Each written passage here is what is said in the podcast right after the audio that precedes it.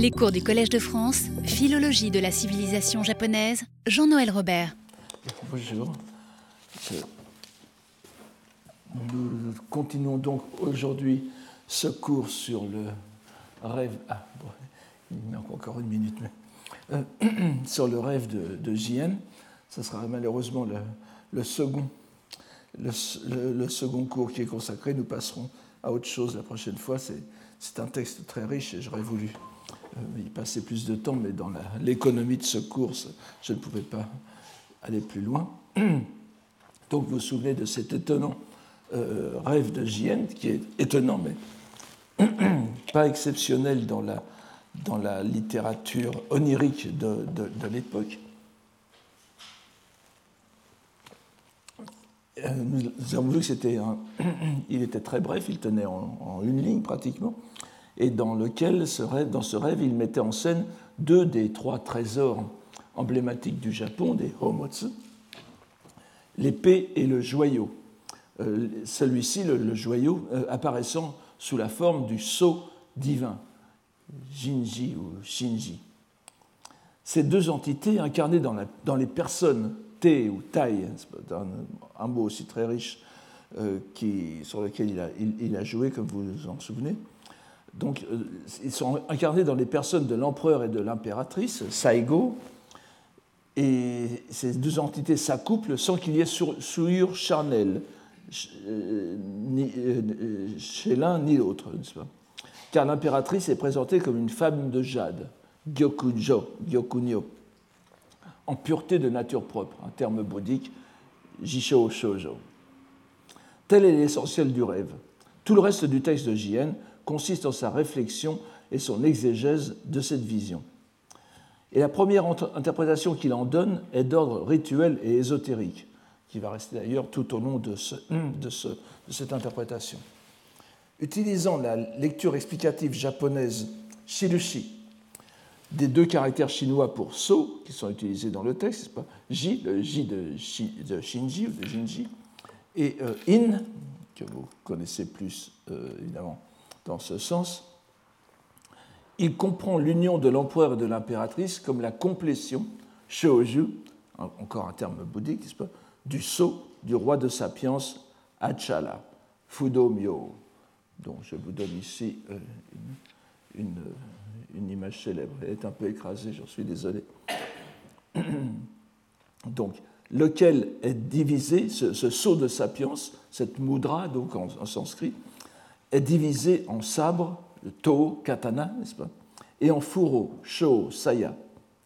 Chaque terme définissant la position des doigts des deux, des deux mains qui forment le sceau. En réalité, donc, c'est- voici le, le- sceau auquel il sera fait allusion plusieurs fois, le sceau du point de Sapiens, qui est le, le- sceau de, de, de, de de pardon. Et euh, je vous donne ici un sceau euh, qui est euh, plus tardif, mais dont la décomposition, comme vous le voyez, il est analysé, euh, il est analysé en, dessous et nous donne bien la décomposition en, katana et en saya, n'est-ce pas? En tout cas, le terme saya figure ici et on voit bien que c'est la, main qui figure, c'est la main qui englobe les deux doigts qui, qui, qui forme le, le. Le fourreau pardon. Euh, et euh, la phrase de conclusion de cette première interprétation, le vénérable Fudo, l'immuable, n'est-ce pas, doit être tenu pour l'objet de vénération principale du roi, c'est-à-dire de l'empereur. Donc c'est euh, ce, qui semble impliquer que l'empereur, le- l'empereur du Japon, doit considérer Fudomyo comme sa divinité de prédilection. Mais la réflexion de Jien se poursuit et avec elle des identifications de plus en plus audacieuses. Et dans ces, dans ces identifications, pardon, ceux qui suivent le séminaire euh, s'en souviennent peut-être, nous avons remarqué l'usage fréquent de Sunawachi, Sunawachi qui montre la- qui le- qui montre l'identification euh, transcendantale, si j'ose dire, de deux, de deux- de deux dimensions c'est-à-dire la dimension de la vérité vulgaire et de la dimension de la vérité authentique. Zoku et Shin. Ce sont des termes qui interviendront à la fin, à l'extrême fin de ce texte et que nous ne pourrons pas voir, mais euh, ils sont là, je peux vous, le dire. Donc on voit très bien que euh, c'est, euh, cette, cette dynamique du Sunawachi n'est pas, n'est pas une, imagination, un figment de mon imagination, n'est-ce pas? Ça existe bien, il est, il est, il est dans l'identification des deux dimensions.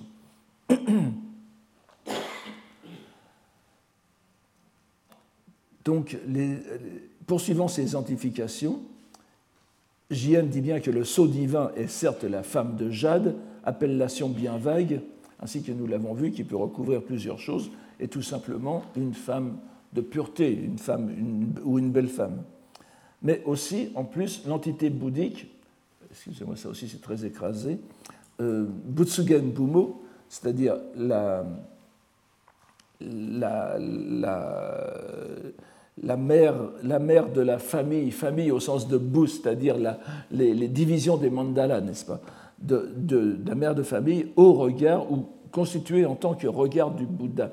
C'est une, entité éminemment abstraite en sa, conception, qui est la sagesse sublime, Myochi, Taenarochie, qui donne naissance au Bouddha et Bodhisattva. C'est en ce sens qu'elle est appelée mère des Bouddhas. Dans ce contexte, pour ce que nous contenter de ce qui le concerne directement, il désigne cette sagesse en tant que principe de la, de la famille ou de la répartition, de la division des Bouddhas, Butsubu, du plan de la matrice Taizo Kai Mandala. Il faut savoir aussi que la Butsugen Bumo possède son propre mandala, le Butsugen Bumo Mandala.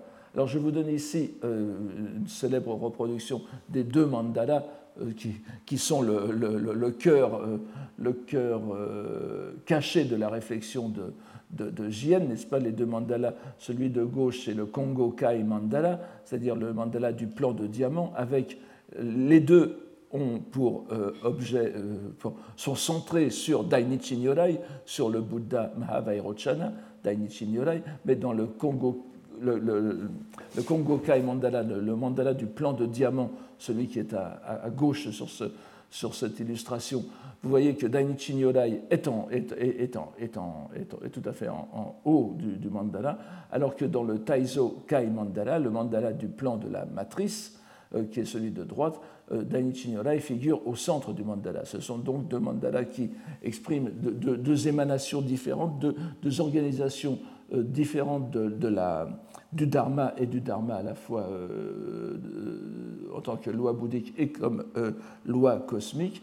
Et l'une des. Puisque chacune des, entités euh, définies par, par JN va appartenir pour l'une au plan de la matrice, pour l'autre au plan du diamant, c'est leur unité qui compte, c'est-à-dire les Ryobu Mandala, c'est ce qu'on appelle les Ryobu Mandala, les deux mandalas sont réunis dans la personne de l'empereur dans ce monde phénoménal. Donc, euh, après avoir euh, identifié en cette dimension sublime l'entité féminine de son rêve, la masculine coule, pour ainsi dire, de source. Mais nous remarquons qu'alors que Jien l'avait appelé au tout début du texte roi du pays, Kokuo, il passe cette fois à l'appellation de Konlin Jo, alors ici, c'est euh, encore une c'est Kondin Jo, n'est-ce pas, ou le, saint roi de l'orbe, de l'orbe d'or, le plus élevé des quatre sortes de rois de l'orbe, les Shirin-no. Nous pouvons considérer ici que le terme est synonyme de Tenlin Shou, Jien joue sur cette ambiguïté d'appellation, n'est-ce pas? Le, le, Tenlin Shou, c'est-à-dire le saint roi qui fait tourner la roue, c'est-à-dire l'orbe du, monde, n'est-ce pas? Et c'est le, souverain euh, cosmique, donc le, souverain universel, n'est-ce pas? Je vous ai déjà dit, nous l'avons vu euh, plusieurs fois au cours du, séminaire, donc c'était l'une des deux possibilités qu'avait Shakyamuni dans sa, dans sa vie, n'est-ce pas, devenir grand, grand saint ou bien euh, empereur du monde. Et il a choisi évidemment la sainteté.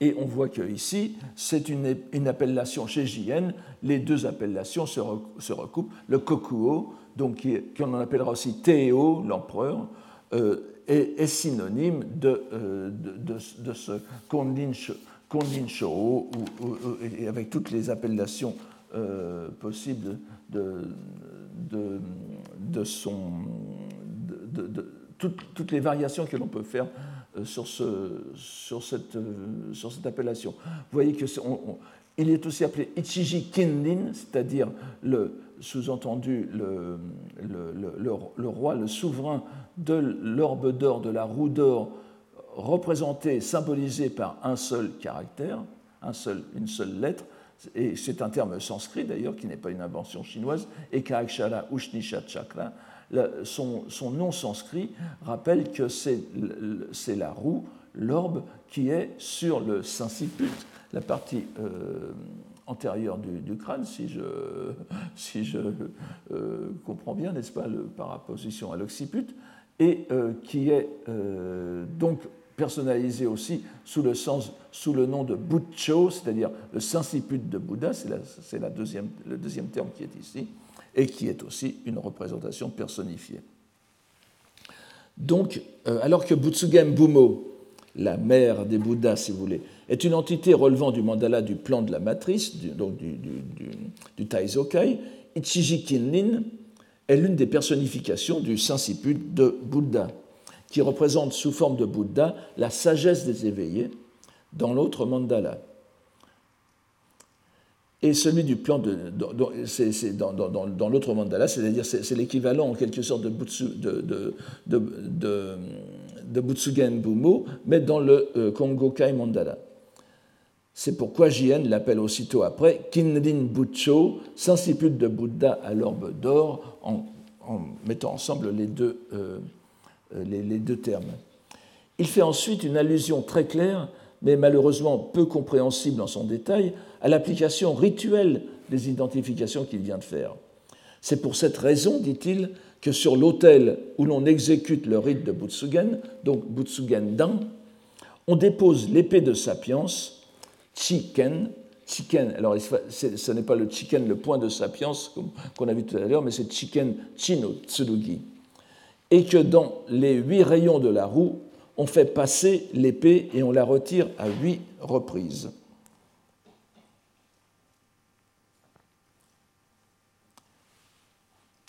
Donc, euh, c'est. Euh, pardon, vous, avez ici les deux, citations que je viens euh, de, vous dire, n'est-ce pas?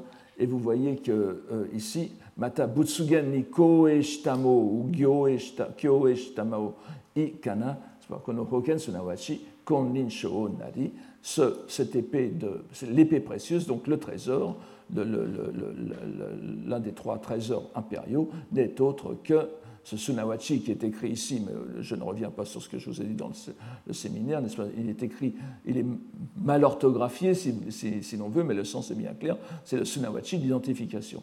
Donc n'est autre que le Saint-Roi à l'orbe d'or. Et euh, vous voyez ici, Butsugenpo no Danni Oku Chiken Kana.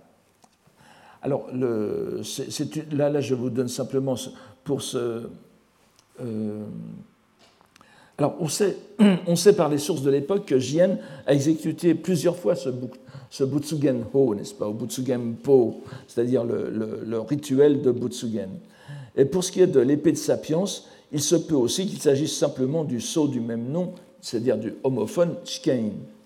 Alors, bien que très peu de commentateurs s'enhardissent à expliquer la dernière phrase sur le fait de passer huit fois l'épée euh, à travers les rayons, sinon si l'on lit le texte exactement, on a l'impression que l'épée perce les rayons, mais c'est certainement, il passe entre les rayons de,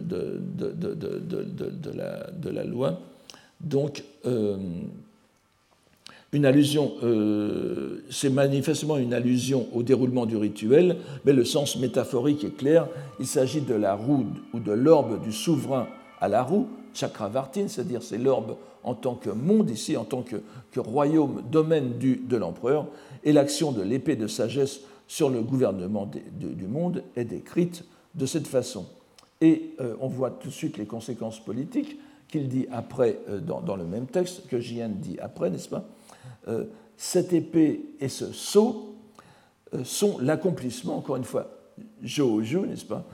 Ou Shoju, Joju, du, de l'unité de l'Empire. Tenka Isha. Alors, un texte dit Tenka Isho, euh, c'est parfois donc corrigé par Ishu, n'est-ce pas, le shu qui veut dire le, continent ou l'État, c'est-à-dire, en tout cas, le, sens est bien clair, c'est euh, l'Empire.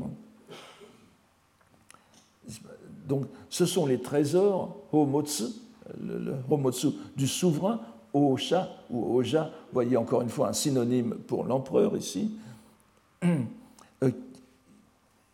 qui, par l'accomplissement de la loi de Bouddha et de la loi royale, permet d'administrer le royaume et d'être utile au peuple. Donc nous avons encore une fois Buppo et, et Obo, on lit souvent Obo, n'est-ce pas, qui est un synonyme de Odo, que vous avez tout, à l'heure, euh, plus, bas, la, euh, royale, n'est-ce pas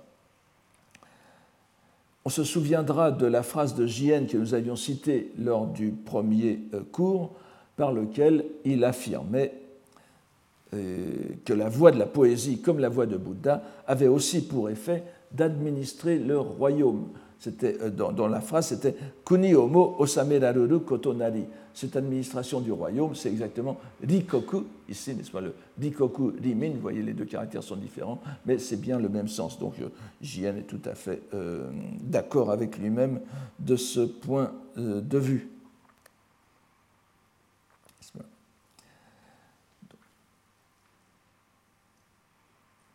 Je crois que nous avons fait allusion par ailleurs, je, ou nous y reviendrons tout à l'heure, à à, cette protection des dieux, enfin, sur laquelle nous, reviendrons. Donc, euh, gardez cette citation en tête. Tout le monde se sera aperçu euh, d'une absence remarquable dans ces premières lignes, où, il est vrai, le nombre des joyaux n'est pas précisé. On parle de Homotsu, on ne dit pas les trois, n'est-ce pas? Sampo, Motsu, on ne dit que simplement les, joyaux. Mais enfin, comme vous, on ne peut passer facilement à côté du miroir, si j'ose dire, et Jien y arrive enfin. Il le désigne tout d'abord par une appellation euh, courante, que vous voyez dans la, citation du bas, n'est-ce pas? Naishi Dokoro. Par une appellation courante qui le situe directement au cœur du palais impérial, le Naishi Dokoro, ou le lieu des desservantes, dont il déclare aussitôt qu'il s'agit du divin miroir, Shinkyo. Vous voyez que Naishi Dokoro est simplement le nom d'un lieu, mais par cette appellation de lieu désigne par euh, euphémisme en quelque sorte le, miroir sacré Shinkyo, le miroir saint, le divin miroir. Si Jien a réservé son apparition jusqu'ici, c'est qu'il lui accorde bien évidemment une place spéciale dans l'économie de son exégèse politico-religieuse. Certes, il n'est pas le seul. Et nous verrons dans un instant que son époque faisait le plus grand cas de ce joyau et de ce que l'on pourrait appeler sa procession, c'est-à-dire sa descente, sa descente dans le monde euh, phénoménal.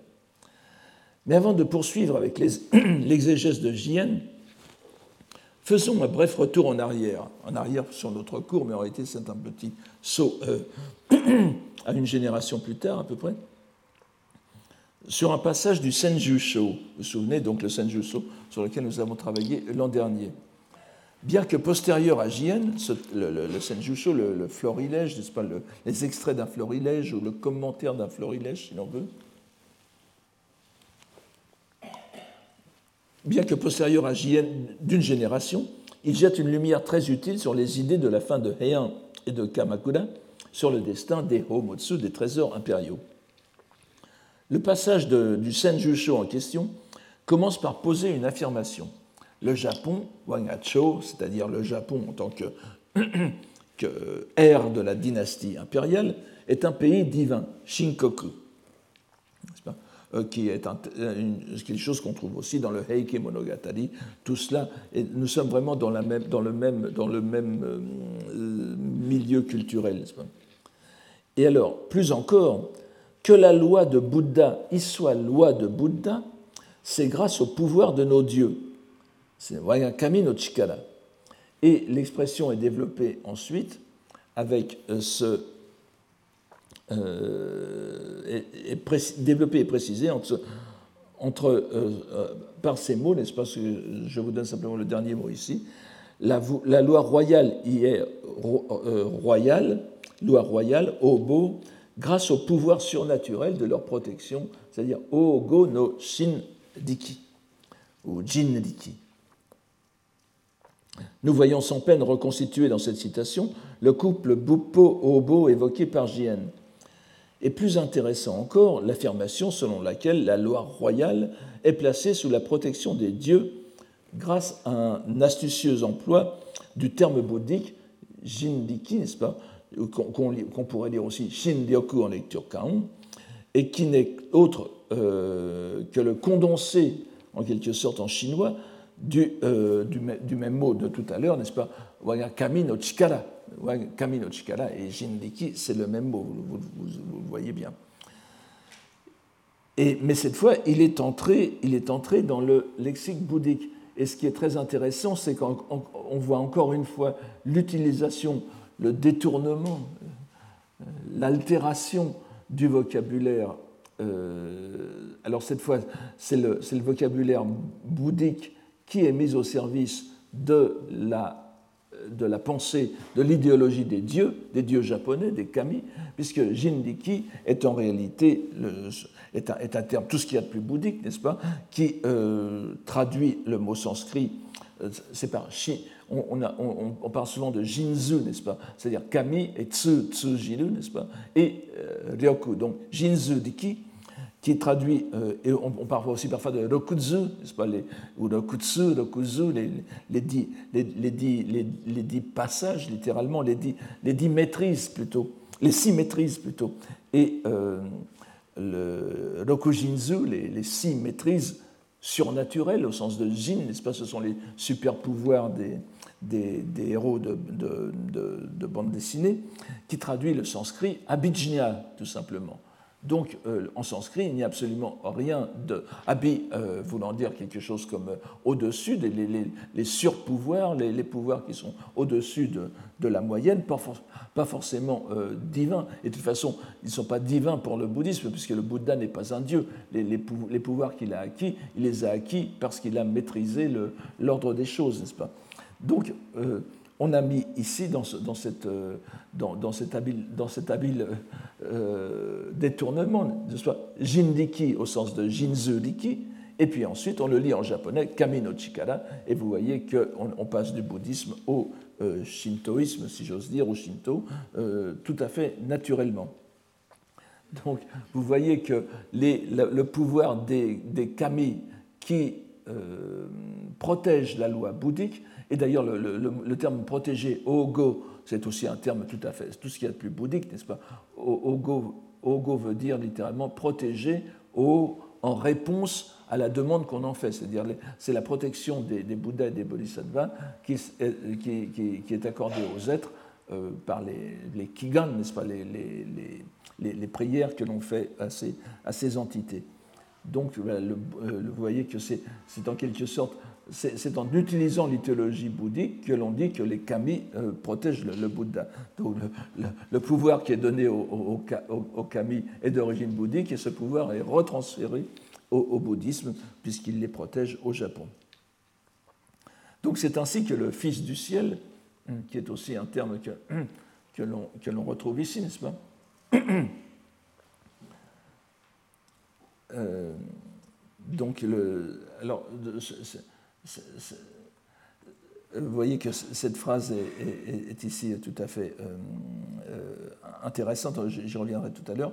Donc le Fils du ciel, Tenshi, est révéré comme le maître de tout euh, l'empire. Itten no Aruji. Ça, c'est dans le, le Senjusho, n'est-ce pas? Et ici, la, citation que je vous donne en bas, c'est une citation de Jien. Donc vous voyez que le, vocabulaire est tout à fait, est, tout à fait commun. Et par bonheur, et c'est ici que nous entrevoyons mieux le lien avec notre sujet, il est dit dans le euh, Senjusho que, euh, que, le, que le, Fils du ciel est servi par le régent de l'Empire, c'est-à-dire Tenka no Seisho, Seisho, Kampaku, vocabulaire que nous avons déjà vu, que nous reverrons tout à l'heure aussi. Le, le, couple, le couple c'est l'empereur et le régent. Et euh, il est bien dit dans le Senjusho que ce Seisho, ce régent, est le chef du clan des Fujiwara, de la lignée de la grande divinité d'Issei et descendant direct de l'avatar du sanctuaire du Myojin, du sanctuaire de Kasuga, qui est Amano Koyane. Donc, dès l'âge des dieux, donc, dans le Senjusho, l'ensemble des divinités, à l'instigation de la déesse Amaterasu, la déesse solaire, jurent allégeance à son descendant, au descendant de la déesse, qui est l'empereur du Japon, qui est issu de la lignée de son petit-fils Ninigi no Mikoto. Bon, ce sont des choses qu'on connaît bien, n'est-ce pas? Et c'est à lui qu'elle confia les trois trésors. Tandis que la régence, et vous voyez, le couple est, toujours, euh, est déjà formé, est confiée de toute éternité au clan des Fujiwara par l'intermédiaire du dieu Amano Koyane. Il sera bien sûr inutile de rappeler ici que Jien lui-même appartient à ce clan et que son frère aîné Fujiwara no Kanezane illustre par sa carrière politique de Seisho Kampaku les termes de cette alliance primordiale. C'est ici qu'intervient le miroir divin dans le compendium mythologique du Senjusho. Une divergence assez significative avec, le mythe traditionnel, et là on pourrait renvoyer aussi au chapitre 11 du Heike Monogatari. Je vous donne simplement ce qui, fait la ligne de notre, de notre texte, n'est-ce pas? Donc le, mythe traditionnel tel qu'il est rapporté dans les deux écrits fondamentaux que sont le Kojiki et le Nihon Shoki, le miroir n'est pas ici, celui dans, le Senjusho, celui qui fut accroché à la porte de la grotte céleste, Amano Iwato. Vous vous souvenez, n'est-ce pas, lorsque euh, Amaterasu s'était isolé dans cette grotte euh, céleste, on l'avait fait sortir par un subterfuge qui est euh, aussi décrit de façon différente, mais la, version la plus connue étant la danse de la déesse Uzume. Et lorsqu'elle sort,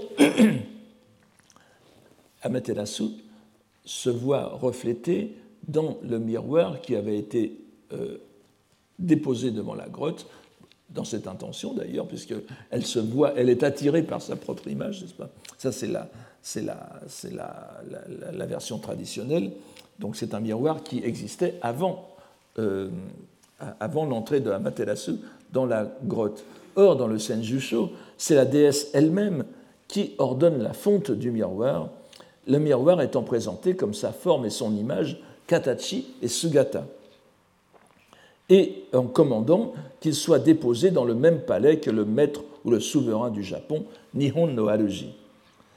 Dans le Senjusho, toujours, la première fonte fut un échec et le miroir raté fut euh, déposé, euh, installé au sanctuaire de Hinokuma, euh, que vous avez ici, que, j'ai mis en première ligne ici, donc en la province de Ki, le, donc le Hinokuma Jingu, qui forme avec le Kunikakasu Jingu le Nichizengu.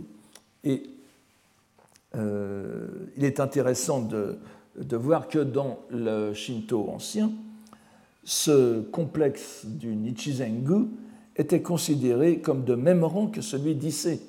Et n'oubliez pas que c'est à Issei qu'est conservé, si j'ose dire, le vrai miroir euh, céleste. Alors vous voyez que c'est complexe. Nous avons maintenant une série, euh, nous, sommes pour l'instant à, trois miroirs, même à l'époque. Nous avons le miroir d'Issei, le miroir du, du Nichizengu et le miroir du palais impérial nous n'allons pas euh, euh, intervenir, euh, nous n'allons pas digresser plus longtemps là-dessus. Vous savez bien que ça engage évidemment des, représentations politiques tout à fait importantes. Donc ce, miroir raté est déposé dans ce sanctuaire, et vous voyez que dans le Senjusho, il n'est pas question, enfin, le, l'égalité des, deux sanctuaires est, niée de, fait, puisque c'est le miroir qui n'est pas, euh, bien, euh, qui, n'a pas été bien fondu, qui est euh, dans, dans cet endroit. Et le miroir réussi, lui, fut déposé au lieu des desservantes, donc le Naishi Dokoro, qu'on appelle aussi le Kashiko Dokoro, du palais impérial. Et euh, ce Kashiko Dokoro est soit une partie, soit une autre appellation, euh, comme le, du Umme-Eden, n'est-ce pas, le Umme-Eden, c'est-à-dire l'un des pavillons du palais impérial de Kyoto, que l'on lit parfois aussi Umme-Eden, mais euh, la lecture Un est plus correcte dans la mesure où le caractère On ici est lu, au sens de, est, lu dans le sens de,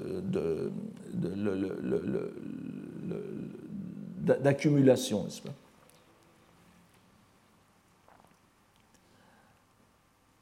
Alors ensuite, le Senjusho décrit par le menu les péripéties du miroir, échappant plusieurs fois aux incendies et réaffirmant son pouvoir à chaque fois grâce à des miracles. Il est curieux que dans le Senjusho, nulle mention ne soit faite de l'épisode majeur auquel Jien va bientôt faire allusion, mais il valait la peine de rappeler ce passage pour mieux comprendre le rôle que joue le miroir dans le symbolisme politique que Jien partage sans aucun doute lui aussi. Donc c'est l'espèce de, garantie de la loi bouddhique et euh, des divinités euh, shinto sur la loi bouddhique. Alors, lisons plutôt ce qu'il en dit, euh, Jien. Alors, cette fois, nous retournons à Jien, de façon assez surprenante. Ce que l'on appelle le Naishi Dokoro, ou encore le divin miroir, Shinkyo, est l'empereur Tenshi, qui naît ou Tamo, du sein de ces deux entités, Ryoshu no, Uchini, c'est-à-dire les, deux entités que sont l'épée et le sceau. Il est l'auguste personne, Onte, encore une fois, de la grande divinité Amaterasu. Donc cette fois, c'est le, miroir et euh, en même temps le, miroir est la, personnification de Amaterasu, mais on voit en même temps que le rejeton du, euh, miroir, l'émanation du miroir, c'est l'empereur lui-même. Vous voyez qu'ici l'identification est faite les, avec les deux en réalité, Amaterasu et l'empereur. Cette affirmation est surprenante en ce qu'elle semble inverser l'ordre de la révélation initiale la révélation du rêve, n'est-ce pas Et euh, des conclusions tire Nous partons bel et bien dans le rêve de l'union de l'empereur et de l'impératrice, l'un étant l'épée, l'autre le sceau. Comment à présent l'empereur peut-il être tenu pour l'incarnation du miroir en même temps que de la Amaterasu? Il y a bien évidemment un télescopage entre ce que j'appellerais la raison mythologique et la raison théoboudologique. La première relatant les événements ou les mythologoumènes transmis depuis l'aube de l'histoire japonaise, la seconde se livrant à son activité fondamentale, qui est de rapporter les entités du monde phénoménal à leur dimension réelle, les deux vérités, n'est-ce pas, Zokutai et Shintai. Et comme je vous l'ai dit tout à l'heure, cette, coïncidence des deux dimensions est, euh, euh, réalisée par la locution Sunawachi qui apparaît la dernière. Kore Sunawachi Amaterasu Omikoto Daishin no Onte Nari, ce Sunawachi, c'est l'unification, l'identification des deux niveaux. Et dans ce cas-là, évidemment, la, chronologie phénoménale qu'il a vue dans le rêve n'est plus qu'une indication. La vérité est, est, ailleurs, comme on disait dans X-Files. Donc, Partie des personnes impériales qui lui sont apparues en rêve, donc, sa première réflexion, alors qu'il était, vous vous en souvenez, il était encore à la limite entre le rêve et l'éveil, l'a mené à l'identification avec l'épée et le sceau, le roi de l'orbe et Butsugen Bumo, ces deux entités appartenant respectivement au mandala du plan de diamant et au mandala du plan de matrice. Une fois placé dans cette dimension, donc, il est normal de redescendre en quelque sorte de la dimension supérieure à la phénoménale. Le miroir est ici décrit comme procédant de l'épée et du joyau au mépris de la mythologie, n'est-ce pas? Parce que nous avons vu que dans, les, textes anciens, le miroir et le joyau figuraient déjà dans l'épisode de la grotte céleste. Quant à l'épée, l'épée euh, vient d'un tout autre endroit, comme vous le savez, puisqu'elle provient de la, queue du grand serpent Yamato no Orochi, qui a été tué par Susanoo no Mikoto. le, les, trois, les, origines très différentes sont gommées ici dans l'évocation de, de Jien et du Senjusho aussi d'ailleurs. Ce ne sont plus que trois entités particulière. Il, est bien, bien, entendu que, aussi, je, je, n'insisterai pas là-dessus parce que ça, nous emmènerait trop loin, que ces trois joyaux, Homotsu, c'est évidemment, euh, sont, euh, peuvent être aussi considérés comme une démarcation dans le monde phénoménal japonais des trois joyaux euh, du bouddhisme. Donc, et cette procession, cette procession au sens euh, théologique, n'est-ce pas C'est-à-dire cette émanation ne peut se valider que dans la perspective doctrinale ésotérique qui imprègne tout le texte.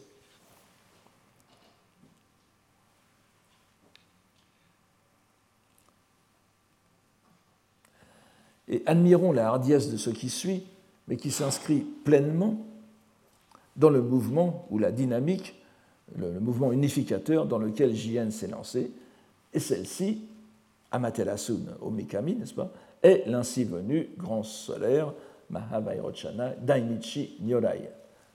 Bon, cette fois, c'est bien clair, n'est-ce pas? Nous sommes, dans le Shinto et en même temps, ce Shinto, ce, monde Shinto des Kamigami s'inscrit dans un, dans un plan euh, euh, supérieur, qui est la personnalité centrale des deux mandalas que nous avons vus, euh, que, nous avons vus n'est-ce pas? Les deux mandalas qui sont réunis dans cette union impériale, encore une fois. Vous voyez que nous sommes dans un, vraiment une grille de lecture entièrement euh, bouddhique. On ne saurait cette fois aller plus haut. Il ne nous reste qu'à lire un peu plus rapidement la suite de la réflexion de Jien qui va déboucher sur des conséquences euh, politico-religieuses importantes.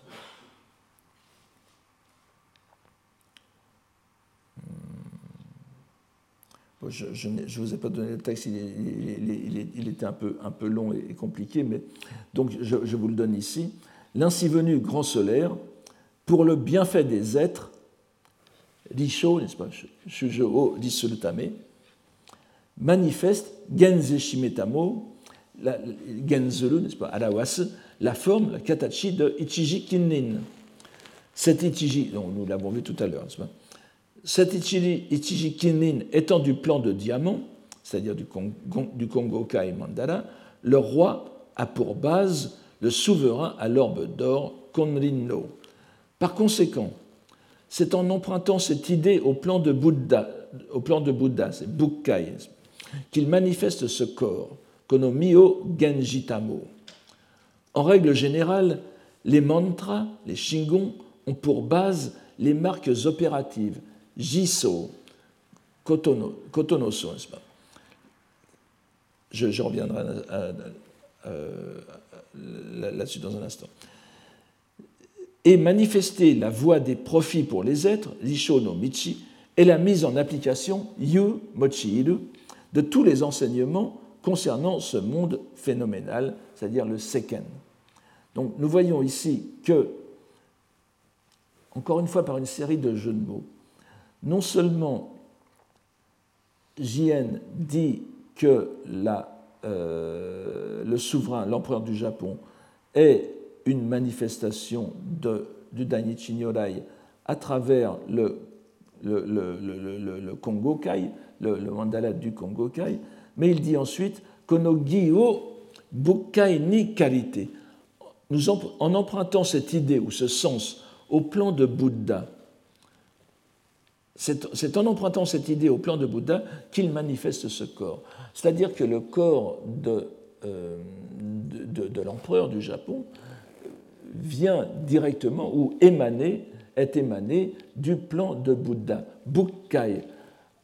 Ce n'est pas ici une contraction du mandala, c'est, vous vous souvenez de, l'idée selon laquelle l'univers est divisé en, en dix, est réparti en dix dimensions, Jikkai.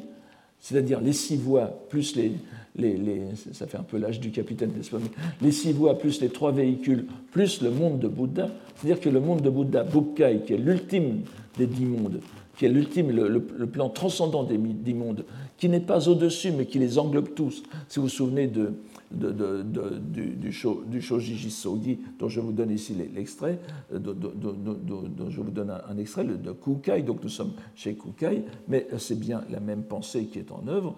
Donc il n'y a pas de.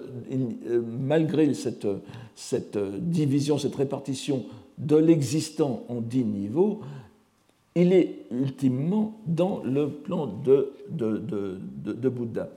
Et euh, comme le dit euh, ici Kukai, n'est-ce pas Chez le sage, en revanche, les graphèmes monji, n'est-ce pas Monji, et, nous sommes ici aussi dans le monde de l'écriture, n'oubliez pas que c'est Ichiji euh, Kinnin, n'est-ce pas Le Ekachara, Ekachara, c'est-à-dire le, le, le, le, souverain à la, au, caractère unique, au caractère euh, oui, unifiant. Donc, les, les graphèmes provoquent la contemplation des causes et conditions. Sans rien en prendre ni abandonner, il provoque la construction des divers mandalas du, plan de loi et opère la vaste œuvre de Bouddha. Il rend hommage aux, éveillés vers le haut et assure les bienfaits des êtres vers le bas. C'est exactement ce que nous avons ici. Et les signes d'écriture du plan d'existence de Bouddha sont vrais et réels, Shinjitsu, c'est-à-dire donc le plan d'existence de Bouddha, c'est le Bukkai, c'est euh, ce qui est dit ici. C'est à partir donc toute cette construction est validée par le fait qu'il émane directement du plan de Bouddha. Donc ceux qui ont suivi il y a quelques années les cours sur le Shoji Jisogi de Kukai ne seront pas étonnés de voir apparaître ici, dans ce contexte ésotérique, les termes de Bukkai et de Shingon, le monde de Bouddha est la plus haute des dix dimensions dans lesquelles les êtres agissent, c'est bien sûr la dimension d'existence du Dainichi Nyorai, et c'est donc sur lui que reposent directement les différentes formes du souverain jusqu'à l'empereur du Japon. Les mantras aussi, nous le savons par le même texte, sont fondés sur les lettres brahmiques, les bonji, dont la forme réelle existe éternellement dans le plan d'être de Mahavairochana. Donc nous arrivons ainsi au terme de la réflexion interprétative de Jien. Lorsque le souverain en ce monde, Seken no Kokuo, Seken c'est le monde phénoménal, n'est-ce pas, accède au trône impérial, et là il prend euh, le. Et, vous allez voir à quel point euh, c'est important dans, tout ce, développement, et nous sommes ici dans quelque chose de très concret très concret qui, et qui a des conséquences jusqu'à l'époque moderne. Vous savez que euh, chaque fois qu'il y a une cérémonie de, alors on, dit euh, intronisation, il y a quand même un, trône, il y a un siège en tout cas dans, la cérémonie d'intronisation euh, impériale japonaise. Donc il n'est pas absurde de, l'appeler ainsi, mais se pose la question du rituel qui est engagé. Et comme vous le savez, le rituel actuel est, tout à fait euh, dégagé de tout, de tout ce qui pourrait ressembler au, bouddhisme, à du, bouddhisme, puisque depuis la séparation du bouddhisme et du shinto, le, le, shinto, qui était autrefois le shinto d'État et qui est resté euh, malgré tout comme, euh, disons, cadre privilégié de tout ce qui touche la maison impériale, eh bien, se, refuse à, à, intégrer les éléments bouddhiques. Or, nous allons voir ici qu'à cette époque crucial, euh, n'est-ce pas je, vous rappelle que nous sommes, passés de Heian à Kamakura, c'est-à-dire du règne de l'empereur au règne des shoguns, au, gouvernement des, shoguns, à cette époque cruciale. Donc, euh, le cœur du problème pour Jien, c'est cela, c'est la, la, validation rituelle de l'intronisation impériale. Donc, lorsque le souverain en ce monde, Seken no Kokuo, c'est-à-dire l'empereur du Japon, accède au trône impérial. Et ici, il prend le terme traditionnel de Takamikura, c'est pas le, le, le, haut, l'auguste et haut euh, euh, Kura, il faudrait dire des choses comme comme le, le, le, dé peut-être, ou le, le c'est tout ce qui peut tout, tout, ce qui est contenant, n'est-ce pas? Normalement, évidemment, vous savez que ça veut dire maintenant une sorte de de, presque de, hangar, mais là, là, c'est vraiment le, c'est, l'espace, c'est l'espace où est euh, installé le, trône. Donc, dans le rite qui est dit d'intronisation, sokui, c'est encore le terme moderne, cela consiste donc en une, imitation manebu, hein, le, terme est bien là, manebu, manebitamaite, de l'idée du konrin comme transformation de Dainichi. Dainichi Shohen no konrinno no gi o manebitamaite.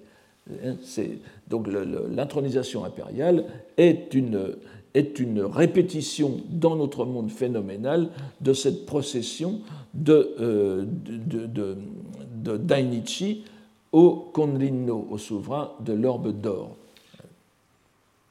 Et c'est ainsi euh, que. Et c'est pour cela, alors, c'est pour cela qu'il forme le saut du point de sapiens, Chikein, que je vous ai donné tout au début. Donc vous voyez, et en effet, dans les. Euh,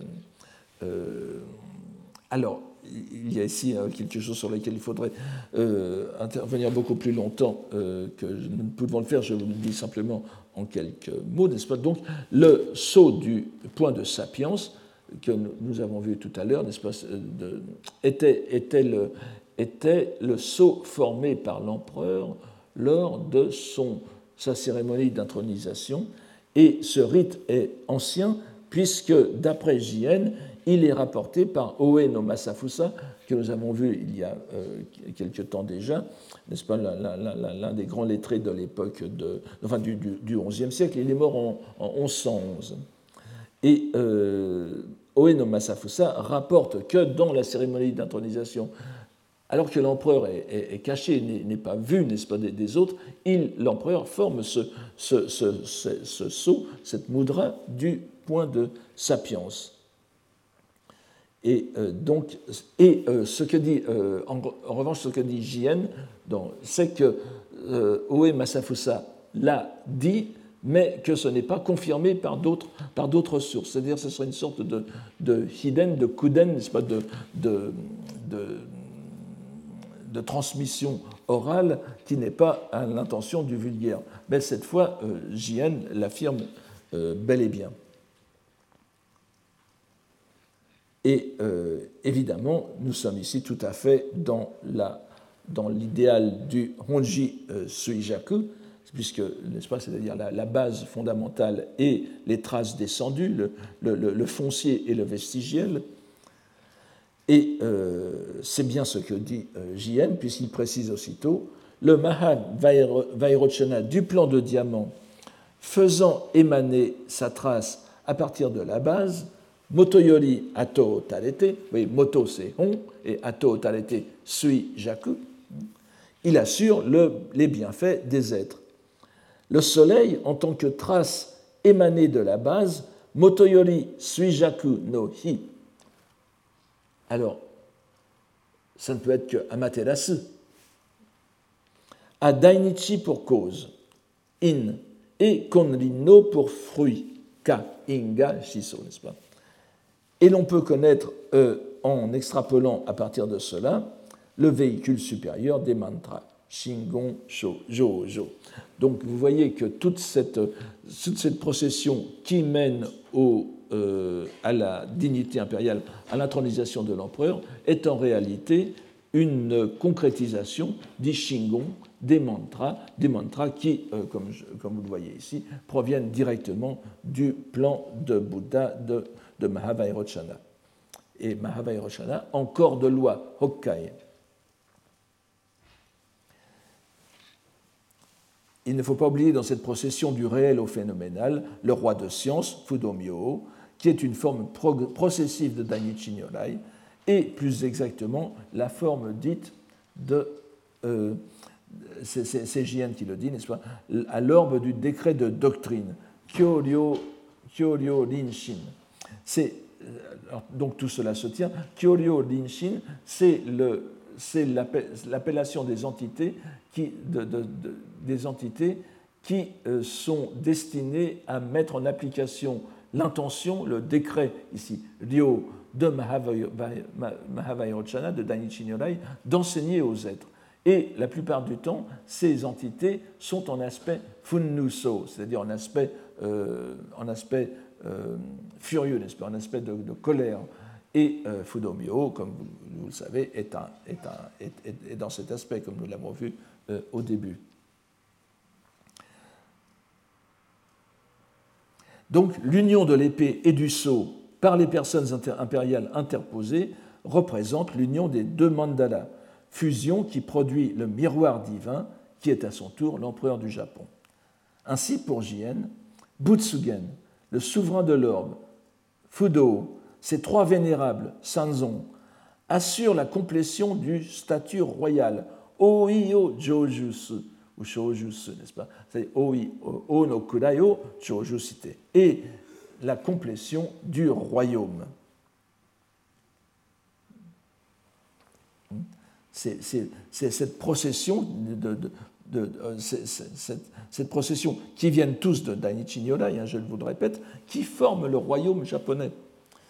Et tout cela lui est apparu en poursuivant sa réflexion avant de s'éveiller complètement de son rêve. Et vers la fin de la première partie, donc de, de, cette relation du rêve, conscient de ce qu'il implique, il s'écrit, comme il le fera encore plus tard, impensable, indicible, d'une étrangeté inconcevable. Mais le destin du texte ne s'arrête pas là. Une seconde partie, datée de l'année suivante, c'est-à-dire 1204, commence par répéter l'émotion de, euh, de, de Jien. Ça commence par Fukasetsu no Kanetsu, n'est-ce pas? Une émotion, une, émotion, une, une, une, liesse, une extase euh, indicible.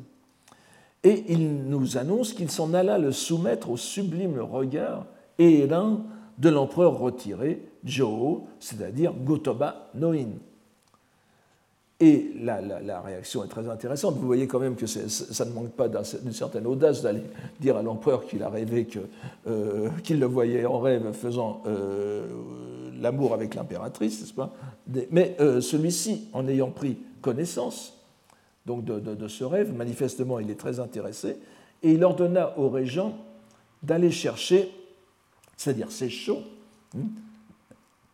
donc vous savez que Jo, le, Gotobanoin étant empereur retiré, ce n'est plus lui qui gouverne nominalement, puis d'autant moins maintenant que euh, nous sommes, ne l'oubliez pas, nous sommes sous le shogunat, n'est-ce pas, de, donc ce qui deviendra le, les, les Hojo, et donc, il, n'a plus, il plus de, pouvoir politique, mais il a encore un régent parce qu'il y a un empereur qui règne, n'est-ce pas?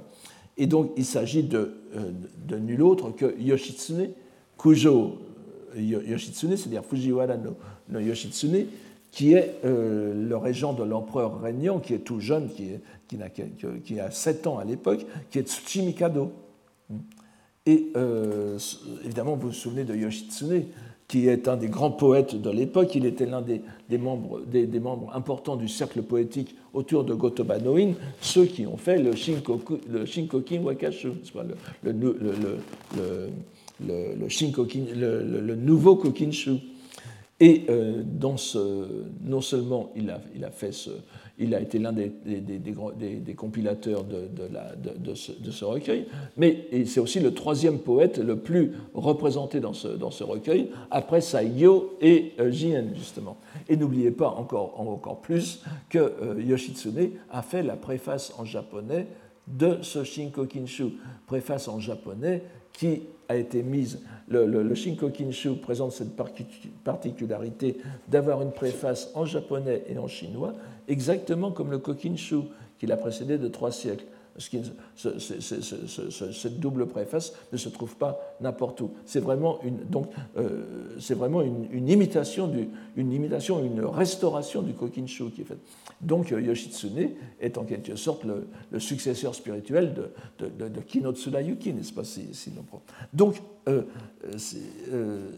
l'empereur demande au régent, c'est Sho, qui manifestement a assisté à la scène, d'aller chercher le premier livre du, Nihon, Nihongi, c'est-à-dire du Nihon Shoki, l'un des deux, donc le, texte de 720, rédigé en 720, qui consigne la, mythologie japonaise, les, le premier livre, et c'est dans ce premier livre qui est relaté l'apparition des trois trésors, ainsi qu'un texte sur lequel je ne m'étendrai pas, qui est sans doute. Alors, le texte est intitulé Shinkyo, Ken, Shinkyo Kenji euh, Kammun, n'est-ce pas? Shinkyo Kenji Kammun, c'est-à-dire le, rapport le, texte euh, fait en, réponse à une commande impériale ou d'un noble, sur le divin miroir, l'épée et le sceau. Alors, il se peut que ce, texte ait été rédigé par Yoshitsune lui-même. Et euh, impatient pour voir ce qui y était dit. Quelques commentateurs se sont, étonnés de ce que l'empereur et, même JN lui-même, puisqu'il aurait pu le dire avant, n'est-ce euh, ait besoin d'aller consulter le Nihon, Shoki pour vérifier cela, alors que euh, tout le monde devrait le connaître. Ce qui indique que euh, peut-être que ce texte n'était pas aussi euh, étudié répandu, alors que maintenant, évidemment, après, après, le, après la Renaissance, euh, disons, nationale de, de, l'époque d'Edo, le Nihon Shoki et le, et, le Kojiki sont devenus des textes fondamentaux. À l'époque, il n'était peut-être pas aussi répandu que cela. Et il y a aussi quelque chose d'autre qui, qui en indique, je, vous le dirai tout à l'heure si, si, si, si, si j'en ai le temps. Donc, un rapide examen montra que la chose euh, euh, y était clairement relatée. C'est-à-dire, euh, donc, son, rêve était bel et bien conforme aux textes originaux. Mais ça veut dire simplement, vous voyez que le Nihon Shoki ne fait que dire, qu'établir le lien entre les trois trésors et les divinités japonaises. Il n'y a rien d'autre qui, et, évidemment la, validité du, pouvoir impérial, puisque c'est euh, Amaterasu donne à Ninigi no Mikoto ces trois trésors qui euh, iront après au premier empereur japonais, à Tenno. Mais tout le monde était censé connaître ça. Pourquoi, euh, pourquoi Jien y trouve-t-il confirmation de son rêve? Mais, Et pourtant, c'est bien ce qu'il fait, il y trouve confirmation de son message. Alors, mais quelle était aussi la portée du message Et c'est ça qui, est important. Dans la deuxième partie, donc après que euh, JN eut reçu l'aval impérial, il relate une péripétie historique qui, euh, chose intéressante, n'était pas, mentionnée dans le Senjusho dont nous parlions tout à l'heure et une péripétie qui euh, a une certaine importance, comme dit la chanson, dans euh, sa réflexion. Et vous, vous, allez voir que cette réflexion va se poursuivre après dans un autre niveau. Nous verrons cela dans les deux derniers cours. Car lors de la guerre civile des airs Jisho et Joué, alors là je crois que malheureusement c'est un peu... Euh,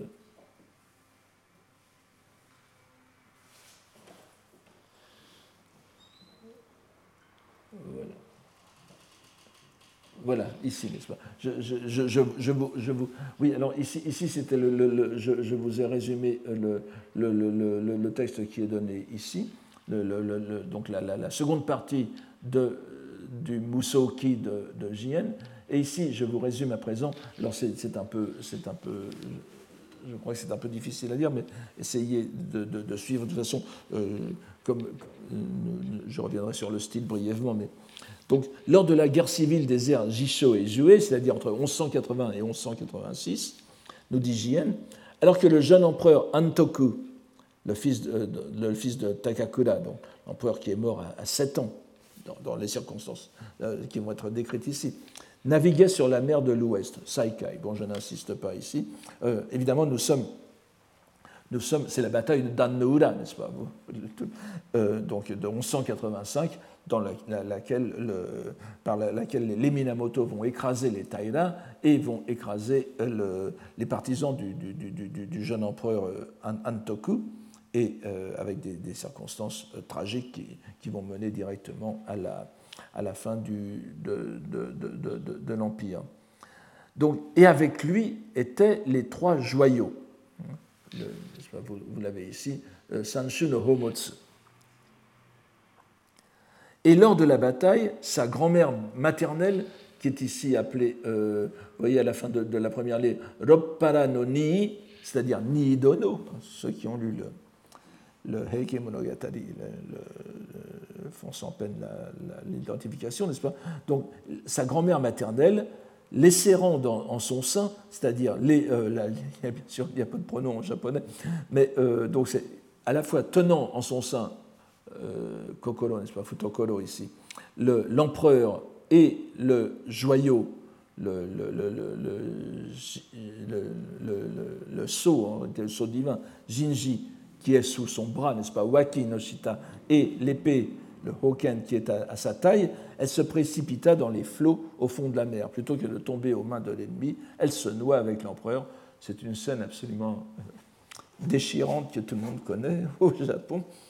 Euh, je, voulais vous en donner des, illustrations, mais il y en a tellement que. Et, mais enfin, vous, pouvez chercher sur, euh, sur, le, sur l'Internet, n'est-ce pas? Et en même temps, alors, il y avait les trois joyaux sur le, vaisseau euh, commandant, n'est-ce pas? Mais euh, en même temps, le, euh,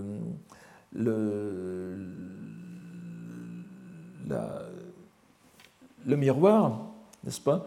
Alors, donc, Nidono, la, la grand-mère maternelle de l'empereur, a seulement l'épée et le sceau, et une autre suivante de, de, l'empereur, c'est la, la, Dainagon no Skedono, n'est-ce pas? Elle a voulu se noyer avec le miroir, mais elle fut récupérée par les Minamoto. Et d'ailleurs, il y a une scène où ils essayent d'ouvrir l'écrin où se trouve le miroir, ils sont aveuglés et euh, saignent du nez, n'est-ce pas? Hanajin Aderu. Et c'est euh, un Taira, Taira no Tokitada, qui, euh, lui, n'est pas mort dans le combat, mais euh, euh, on, le voit bien dans le Heikimonogatari, il change prudemment de, camp, donc il va, il, va, il va aller, il va bien sûr faire allégeance au Minamoto. Et c'est Taira no Tokitada qui rapporte ce miroir à, Kyoto. C'est un, une scène aussi, c'est une scène du, du, livre 11 du Heike Monogatari. Euh, donc c'est en tant que Naishi Dokodo. Mais l'épée de, l'épée de joyaux, n'est-ce pas, le Hoken, l'épée de joyaux, elle, euh, qu'avait Ni, Nidono, eh bien, elle est au fond de la mer, au fond des mers. On l'a cherchée, bien sûr, mais on ne l'a pas retrouvée. Là, vous me direz, mais alors l'épée qui est à, à Jingu maintenant, à Nagoya, euh, d'où vient-elle? C'est un problème dans lequel nous ne pouvons pas entrer ici. Mais en tout cas, vous voyez bien que pour Jien, pour l'époque de Jien, l'épée est perdue. Et par ailleurs, le coffret contenant le sceau divin, Jinji Bako, ou Jinji Kyo, refait surface. Et les guerriers que le récupèrent tente euh, de l'ouvrir. Et, euh, mais bon, euh, JN, comme vous le voyez, ne, continue pas la, narration dans ces termes. Il revient à, autre, un autre épisode qui est très, intéressant. Les, guerriers ne l'ont pas ouvert, mais quelqu'un l'avait ouvert, ce, cet écrin en quelque sorte, une fille du noble retiré Tadaaki. Tadaaki, qui est euh, un Fujiwara, qui fut capturé à Dannoura avec Tokitada, et dont la fille était aussi dame de cour de Antoku. Et euh, alors c'était probablement au temps où elle était à la cour de Antoku. Elle était d'ailleurs servante, n'est-ce pas, Naishi, Naishi Dokoro. Et euh, elle eut l'occasion de jeter un bref coup d'œil dans l'écrin du joyau. Alors là, c'est très intéressant parce que vous voyez que le joyau, enfin, d'après la description qui est ici, le, joyau n'est pas un joyau, mais c'est une série de, une série de joyaux.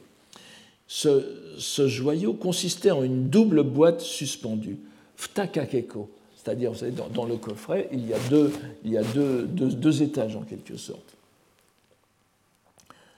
Chaque boîte renfermant quatre perles de jade. Je traduis ça shugyoku, n'est-ce pas?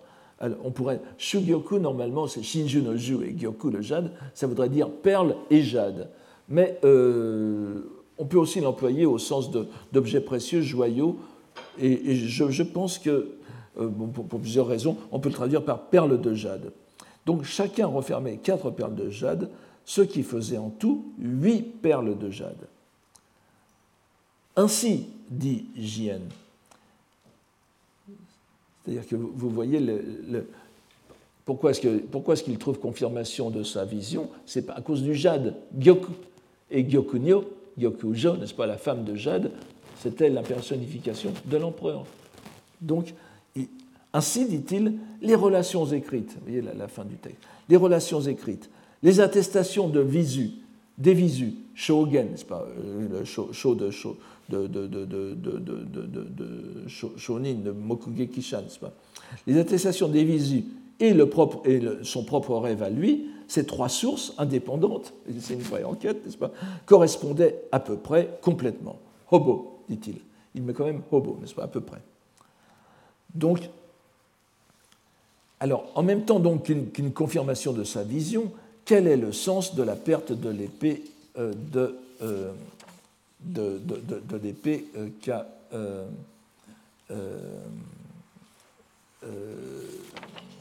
JN Bien, on va, on va, le voir tout à l'heure. Et il termine encore ici cette, cette, partie par des exclamations d'admiration extraordinaires et inconcevables. Gongo do Odan, les paroles n'ont plus qu'à s'interrompre, la voix du langage est, interrompue, entre parenthèses, bien sûr, vous l'avez reconnu, c'est une, locution japonaise tout à fait euh, courante encore maintenant, mais elle vient directement du makashikan du, euh, du, chinois euh, n'est-ce pas, donc du fondateur du, Tendai. Il y a ensuite un dernier passage, le troisième et dernier passage qui est daté de, la troisième année de Jogen, c'est-à-dire de 1209 vous voyez que nous sommes donc, la, vision date de 1203 et nous n'en verrons que quelques extraits. Jien nous dit d'abord, alors je, ne vais pas, là je ne vais pas, malheureusement, nous n'avons pas le temps de, de, parler de cela, mais. Alors, euh, ça par contre, voilà, vous avez trouvé. Alors, Jien nous dit d'abord qu'il a poursuivi ses réflexions. Cela fait donc cinq ans qu'il rumine le sens de ce rêve. C'est très important pour lui et il nous en répète ses conclusions.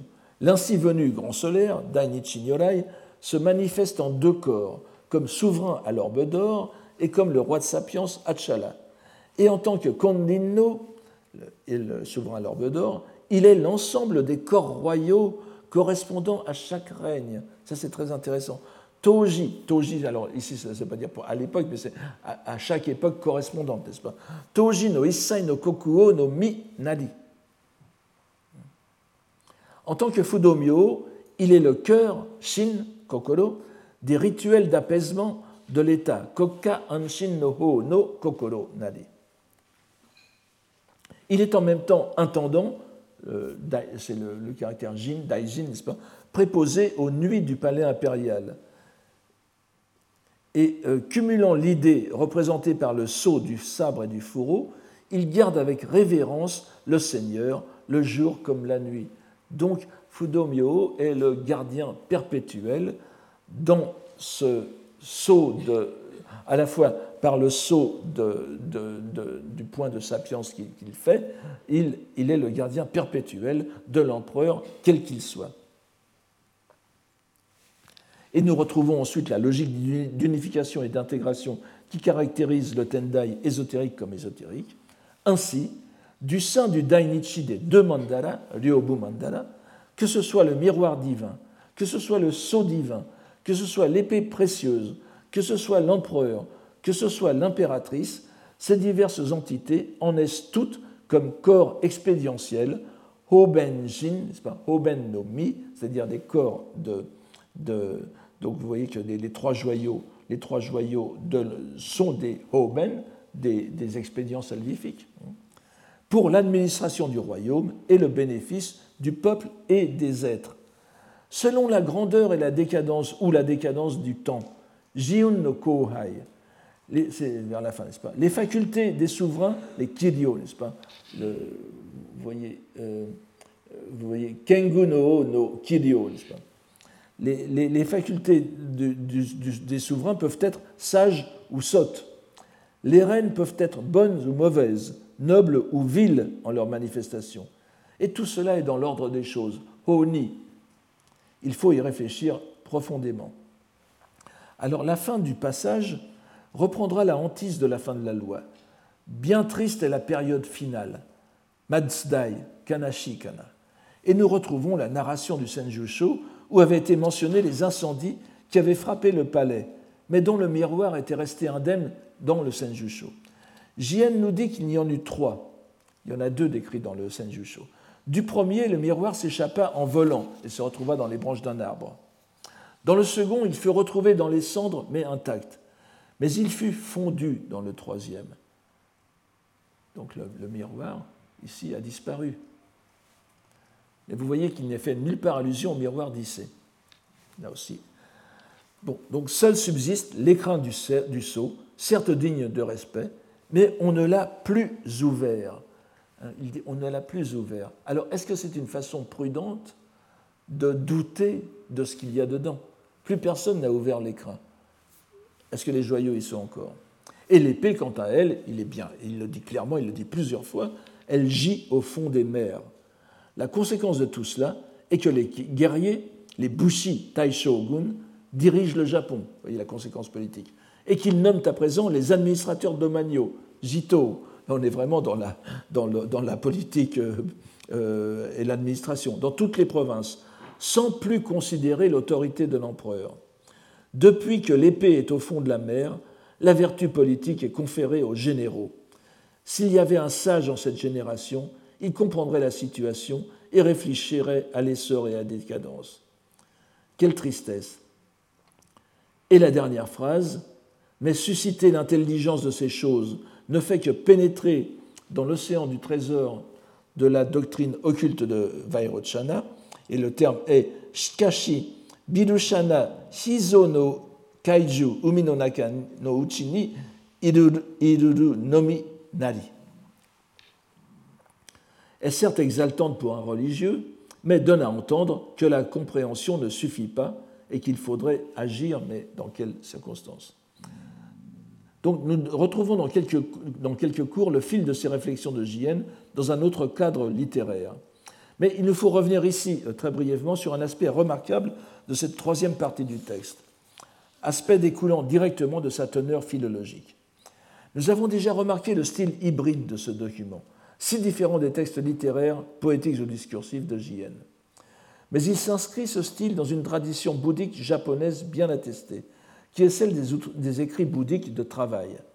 Dans une brève postface, qui est donnée euh, euh, dans, la troisième partie du texte, Jien nous dit lui-même qu'il l'a rédigé en grande hâte. Il utilise le terme roseki, hein, roseki, vraiment euh, sans, faire attention à rien, n'est-ce pas? Sans guère le retoucher, et il le gardait lui aussi dans un coffret, euh, Hako, sans l'intention de le montrer à quiconque. C'est quand même oublié qu'il a montré la première partie à l'empereur et au régent, mais il parle de la troisième partie. Cependant, le style éminemment scolastique qui apparaît dans ce texte se trouve mené à un point culminant lorsque dans cette troisième partie, qui constitue l'ultime phase de réflexion sur son rêve, après des considérations générales, il se livre à un exercice tout à fait typique du Tendai. En effet, l'essentiel de cette partie est occupé par un débat qui est souvent décrit par les commentateurs comme un simple dialogue en question-réponse mondo. Cependant, certains éléments m'amènent à dire qu'il ne s'agit pas seulement d'un simple dialogue, peut-être un lointain écho du, scalpel adamantin auquel il a été fait allusion dans un cours précédent, le Congo Bélon, mais bien plutôt d'une véritable esquisse de disputation, de longi, de débat scolastique, tel que l'école Tendai l'avait formellement développé depuis l'époque de Ryogen ou au Xe siècle. Un débat formel, donc, qui n'est pas une dispute entre écoles opposées ou positions adverses, mais est une méthode pour approfondir une idée, Guy, à la lumière de la doctrine, et démontrer qu'il n'y a pas de contradiction entre les deux positions. Nous en voulons euh, tout d'abord pour indice la longueur des questions et des réponses, disproportionnée par comparaison avec un simple mondo. Et comme dans les Rongi, la question est nettement plus courte que la réponse. La dispute Tendai typique se déroule en trois échanges de questions-réponses. Dans cette troisième partie, il n'y en a que deux. avec la dernière réponse considérablement plus longue que la deuxième, conformément au modèle scolastique. Mais la dispute est-elle tronquée pour autant? On pourrait facilement considérer que le premier échange, Ichiban, est le début de la première partie, le bref récit du rêve et l'exégèse rapide qu'en fait JN. Nous aurions alors les trois échanges, les samban, au complet. Considérer cette troisième partie comme une esquisse de Longhi nous expliquerait aussi l'emploi dans la dernière phrase sur la pénétration dans l'océan du trésor occulte de Bayrochana, ce que je viens de vous lire tout à l'heure, la locution e new, n'est-ce pas? Ejite iru ou bien e new. Et c'est le caractère de kai euh, que l'on trouve aussi dans le terme etsu, c'est-à-dire e, euh, ejite tsujiru, tsujiru, qui est l'intégration des, des, des contradictions et qui est le terme essentiel à la fin d'une disputation, puisqu'il désigne la résolution des, des positions contradictoires de façon à ce qu'elles s'intègrent l'une à l'autre. Nous n'aurons pas le temps d'aborder en détail ce débat purement clos, puisque c'est entre JN et lui-même. Et c'est un peu à la manière d'un Jika Awase, vous savez, ces concours poétiques euh, qu'un poète fait euh, entre lui-même et lui-même, auquel Saigyo s'était adonné, et dont on a des traces chez JN aussi.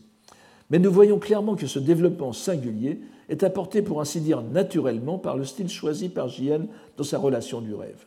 La dialectique entre l'occulte et le manifeste qui se déploie dans cet échange, en contraste avec l'école Shingon évoquée par JN, est bien sûr parfaitement cohérente avec la doctrine Tendai.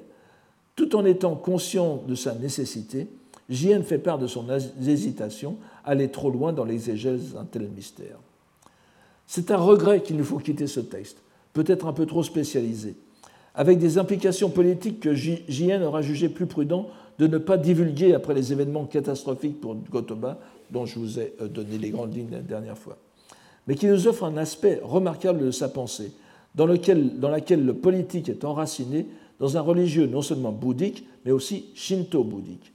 On voit aussi clairement que la dimension shinto est presque occultée par l'exégèse bouddhique, au point que les trois trésors, et j'espère que vous l'aurez remarqué, ne sont jamais appelés par leur nom originel, c'est-à-dire, n'est-ce pas,